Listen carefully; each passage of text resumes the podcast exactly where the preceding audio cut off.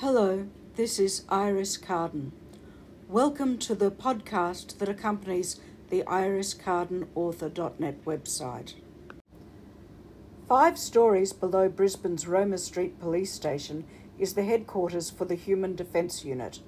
Its members are drawn from among the highest performing members of military, intelligence, and police forces throughout Australia, along with select highly specialised members of the civilian population. The Human Defence Unit and its elite staff are neither police, military, nor intelligence. They do not exist. Playing the Queen. Short story by Iris Carden. Human Defence Unit Senior Agent Jo Burns and Police Inspector David Webber were talking in the foyer of the Roma Street Police Station. Jo was there waiting to meet two new transfers from the New South Wales HDU. A woman Jo recognised as journalist Kerry Perry walked in the front door, saw Jo, and approached her. Hi, Sergeant Burns, she said. Carrie had Kerry had done the police rounds for a small local paper for years. Most local police knew her. Jo didn't dislike her, but was very wary about what she could say to any journalist. Hi, Carrie. It's not sergeant anymore. I quit the force after my daughter was murdered. I'm just a civilian now. I work down in the basement in payroll. Apart from the bit about being just a civilian and working in payroll, it was true. The best lies were hidden behind a wall of truth. It, that's weird because I had a call about you the other day. About me? Yes. This woman was accusing you of police harassment. I thought that was weird because I haven't seen you for a long time, but you always had a reputation as a straight shooter. But this woman, Anastasia Arafami, told me this story about how you had ordered police to search for her because of a personal grudge when she hadn't been charged with any crime. The Countess contacted you? Jo was mystified. Countess? Of course, actually acknowledging she knew the woman was a mistake. How would she cover for that? Most cops know the Countess. Sometimes she's a European aristocrat. Sometimes she's a thousand year old vampire. She's only dangerous when she's off her meds. So if she is off her meds, stay away from her. Can I suggest you not publish anything about her? You wouldn't want it to look like your paper was exploiting a psych patient. David decided to throw a rescue line. He said, Actually, we are looking for the Countess at the moment. She was in a secure psych ward and escaped. Her psychiatrist says she really should be back in for her own safety. If you know where she's hiding, you'd actually be helping her if you told me. Yeah. Telling police how to find someone who claims they've been unfairly targeted by police doesn't seem like a great idea protecting sources and all that. Thanks for that, though, Inspector. Sergeant, or I guess it's Miss Burns now. I really thought if any woman was going to break the glass ceiling here, it would be you. I never expected to see you just give it up. But that whole thing with your daughter was just messed up, and you saved all those other kids. It wasn't fair. No, it was far from fair. I had trouble writing that. I don't know how you managed to live through it. That man was a monster. Sorry, I know you knew that. A monster? Yes, the killer had been a monster. The first actual monster Jo had ever seen.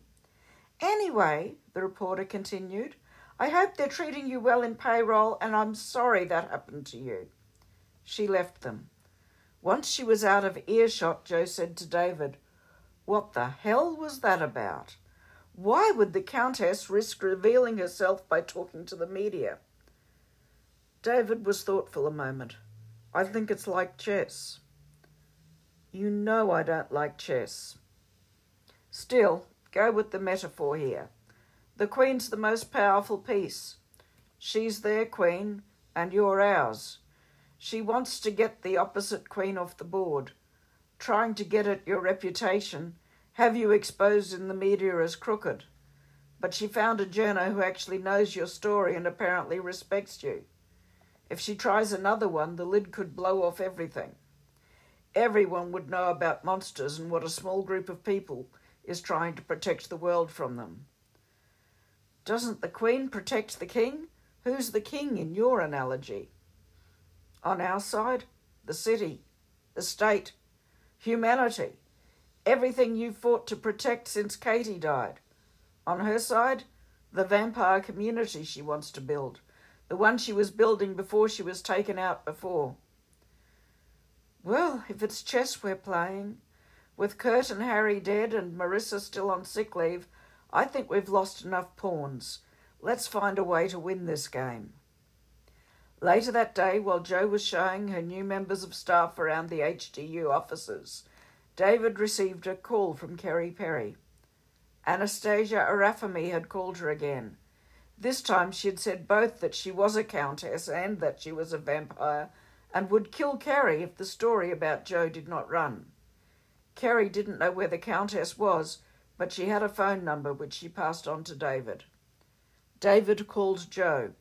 He couldn't trace a mobile phone without a warrant, but Jo could. Jo called a meeting with David, trainee agent Kate Murdoch, recently inducted Agent Andrew Harrison, the Yowie, and the two transferees, Agent Scott Cooper and Elizabeth Jones. Jo caught everyone up to date. From what happened with Harry, we know that killing the Countess will mean everyone she's turned will become human again. But we also know she had the bloodstones of two other ancient vampires. If she's brought them back, they could have turned people. We don't know how big a group of fangs we might walk into, but the first order is to take out the Countess, then go for anyone else who looks old and anyone we can't avoid killing. The new agents were a bit wary of the Yowie and of Andrew, who, while no longer a slave, still had his zombie strength. Andrew went with David and the Yowie with Jo, while the two new agents were with Kate. The plan was to approach from different directions to try to box in the Countess and whatever vampires were with her. Everyone carried intense UV laser pointers and mini crossbows that shot wooden stakes. As they drove, the flashing dot on the GPS, which indicated where the Countess' phone was, moved. All three cars adapted their journey. The Countess was going somewhere. It was a nondescript house and Jo and the Yowie took the front door. David and Andrew took the back, the others entering through the large sliding door at the side. They mo- moved stealthily throughout the house. A couple of vampires, apparently on guard duty, were silently dispatched with handheld stakes. In a back room, they found the Countess, surrounded by other fangs, with Kerry Perry tied to a chair. Once you're a vampire, you will do as I have instructed, you will take down Jo Burns and her team of vampire hunters. This city will belong to us. Jo fired the crossbow. The Countess went down and turned to dust. Vampires around her began vomiting blood and collapsing on the floor. They're turning back, Jo said to her team, who were all in the room now. It looks like there aren't any other older vampires here, so we just need medical help for these. Call Helen. She's the closest thing to an expert we've got. Someone untie Kerry. Jo dug through the dust to find a red stone. She was not going to keep the bloodstone and risk the Countess coming back this time. Jo pulled out her service weapon and shot the sparkling red stone, shattering it. I want that spread over as great an area as possible, Jo said. I knew you couldn't just be down in the basement doing payroll, Kerry said. Sorry I lied, Jo said.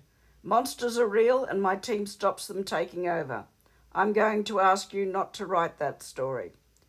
Because everyone would freak out and there'd be mass panic, Kerry said. Yes, because of that, Jo answered. How do I help? Kerry asked.